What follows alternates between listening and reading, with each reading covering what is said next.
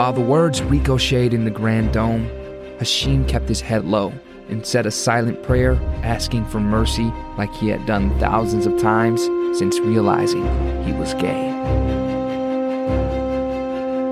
My name is Henrik Wilenius, and I'm the author of The Rise Up Trilogy, a young adult coming-of-age story about Hashim, Alex and Marian confronting real-life issues like climate change, corrupt politics, animal cruelty and racial and gender equity. This weekly serialized audiobook podcast is narrated by Scott Summers. nine. Hashim bit back a smile as he heard Alex humming while loading their stuff on the conveyor. It would start any minute now.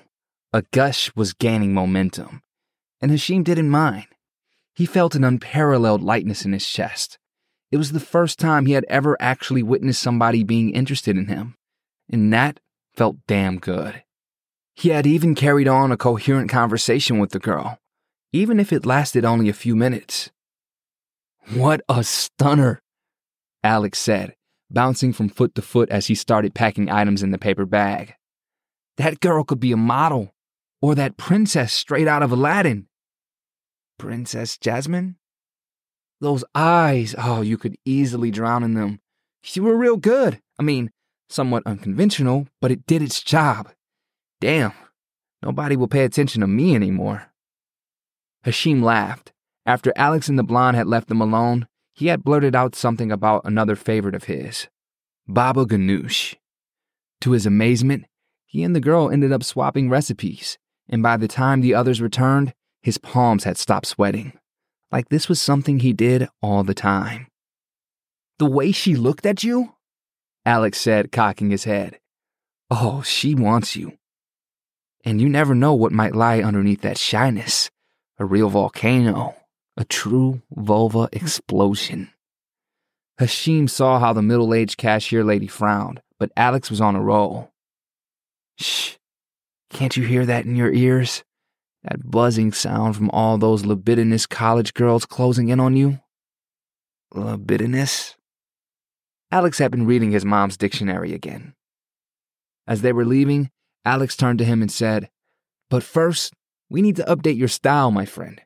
You going to college and all." Hashim wrung his hands as he suddenly remembered. "There's something I need to tell you. I mean, to be honest, we need to drag you into this century. You don't want to look like..." Hashim stopped and glanced at Alex. "I'm leaving in ten days for Columbia University." His smile turned into a grimace as Alex coughed to clear his throat. Mustering all his strength to keep his voice steady, Hashim said, "I got a scholarship." Alex turned away to catch his breath before asking, "Does Miriam know?" Hashim lowered his head in shame. "She's gonna be devastated." Alex pushed his shoulders back, put the shopping bags down, and drew Hashim into a bear hug. "Congratulations. I'm really happy." His voice breaking. He held onto his friend as if he were drowning. His hands gripping Alex, Hashim gulped at the air. He felt so guilty and heartbroken. This was something he had never wanted to happen. He had only applied to Columbia to please his father, and when he got accepted, he said he didn't want his parents spending so much money on his education. He wanted to go to state, which was less than an hour away. He just couldn't imagine a life with Alex so far away. Pressing his lips together, Alex took a step back. "No, we really need to fix you up." As Hashim nodded, his head bowed. Alex grabbed the two shopping bags and marched out of the grocery store. Hashim followed Alex to Urban Outfitters, a trendy clothing store he had always managed to avoid. Somehow, dressing conservatively had been his way of telling God he was not a frivolous person. But couldn't God see straight to his heart? How much did it really matter where he bought his clothes, as long as he didn't start walking around only in his boxers? Alex stopped by a shirt rack. "You're going to be living in New York City, for God's sake." He took out two shirts, but as he was handing them to Hashim, they somehow dropped to the floor. Cursing to himself, he picked them up and shoved them into Hashim's hand. With blurred vision, Hashim stared at the shirts and sniffed. Two hearts were breaking at the same time. I'm sorry, Alex said, his shoulders drooping. I wish I could come too. Me too, Hashim said and bit his lip. You'll come to visit me, right? Alex rocked in place and nodded. Since leaving the clothing store, Hashim had racked his brain to find something to say. All explanations sounded so false. They were but empty words. They had never said it out loud, but it was understood by both that they would be best friends forever. That's the way they talked about their future. Four years apart was a long time, longer than they had known each other, and it felt like an eternity. Alex led the way, ten feet ahead of him as they walked toward Miriam's car. Hashim felt a thickness in his throat that wouldn't go away, no matter how much he coughed. He was replaying in his mind the steps that had led to this, but there was no way out of it. He had promised his parents that if he got a scholarship, he would go to Columbia, and not the state one, where he had planned to go in the first place. Hashim saw Miriam saying goodbye to her dad. Apparently, they had finished lunch on time. As Miriam got into her car, her father headed back toward the mall, toward Alex and him. Hashim sensed trouble and hastened to catch up with Alex, who was staring at the ground. Right before bumping into Mister Husseini, Alex looked up and yielded. Miriam's dad stopped and said with a downturned mouth, So tell me, Arthur, what your plans are. It's Alex, not Arthur, Hashim cut in as he joined the two. Waving his hand dismissively, Mister Husseini repeated the question without mentioning his name. Plans? Alex blinked a few times. I just finished high school. Miriam's dad smirked and continued. And next? What college are you planning to attend? Sir, I don't... Hashim took a step forward. Not everybody can afford it. There are always scholarships for the gifted. And there are other people he needs to take into consideration, Hashim said in a carefully controlled tone. Besides, college is not exactly my thing, Alex said. Miriam's dad tilted his head back. And what is your thing? I... Alex tugged his hair. Hashim placed his hand on Alex's shoulder. He's going to be a writer. A writer? Miriam's dad barely hid his sneer and turned to go. Some of us won't give up on our dreams, Hashim said and clenched his fist. He wanted to run after Miriam's dad and make that stupid man see how gifted his friend was. But he knew there was no use. Like his own parents, Miriam's dad, a first-generation immigrant who had achieved success in his new home country, considered any job outside of business or medicine a waste of time, because there was no money to be made. For them, wealth was the great equalizer. Gripping his wrist, Hashim drew steady breaths. Alex reached out and patted him on the back. Relaxing his shoulders, Hashim turned to Alex. As quickly as it had come, his anger was gone. Now he really felt the lump in his throat. He was going to miss his friend so much.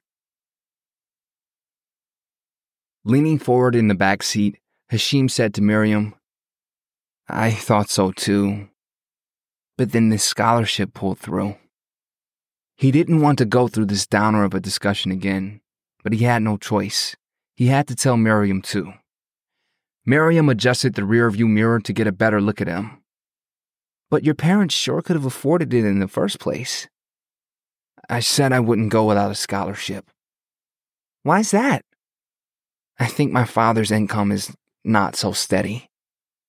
Whenever there's a terrorist attack anywhere in the world that makes headlines here, my father loses patience. Alex sat up in his seat. How can people be so stupid? How could a family practitioner have anything to do with that shit? Actually, he does, Miriam said. Alex jerked his head back. How can you say that? It's not... All of us Muslims do. We have to take a stand and stop blaming non-Muslims for our misfortune.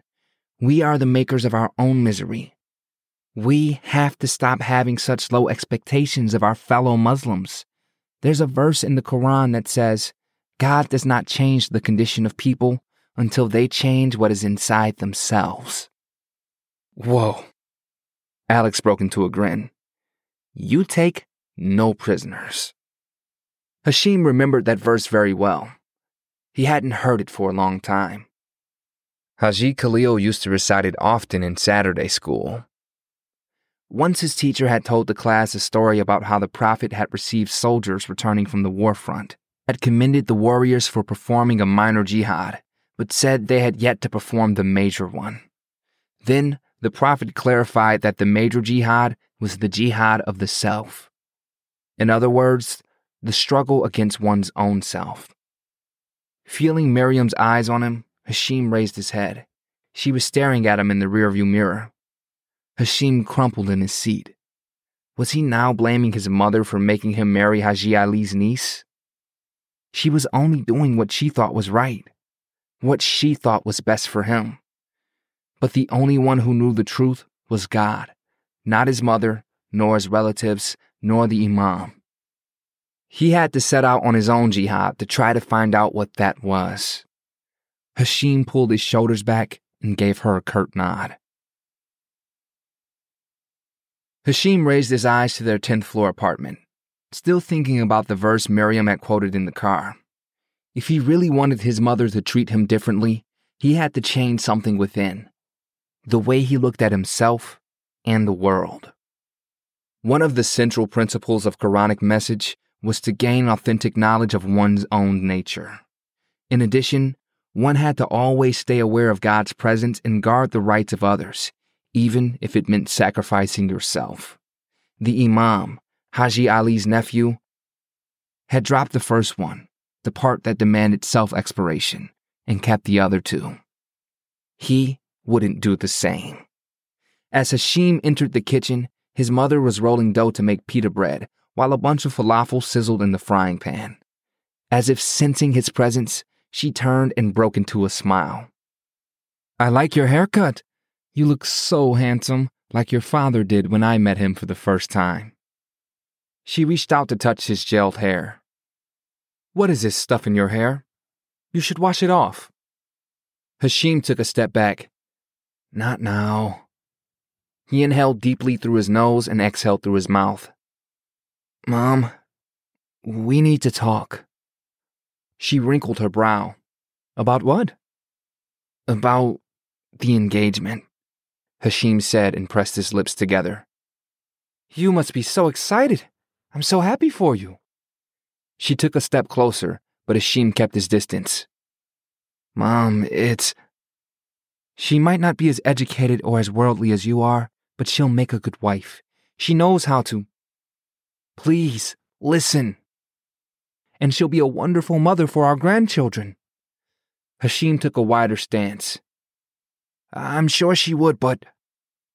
"You know, I was once like her. Just a girl from the village. If it weren't for your grandmother's strong will to find her son a good wife, you wouldn't have even been born." Hashim bowed his head, shoulders curling around his chest. How could he ever argue with that? "You're a good son," his mother continued in a softer tone. "I know you won't disappoint me."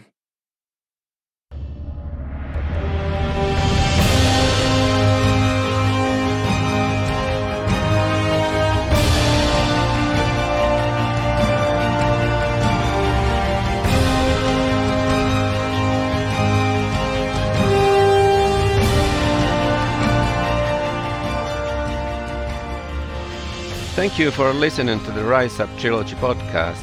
For more information, go to my website henrik wilenius dot com.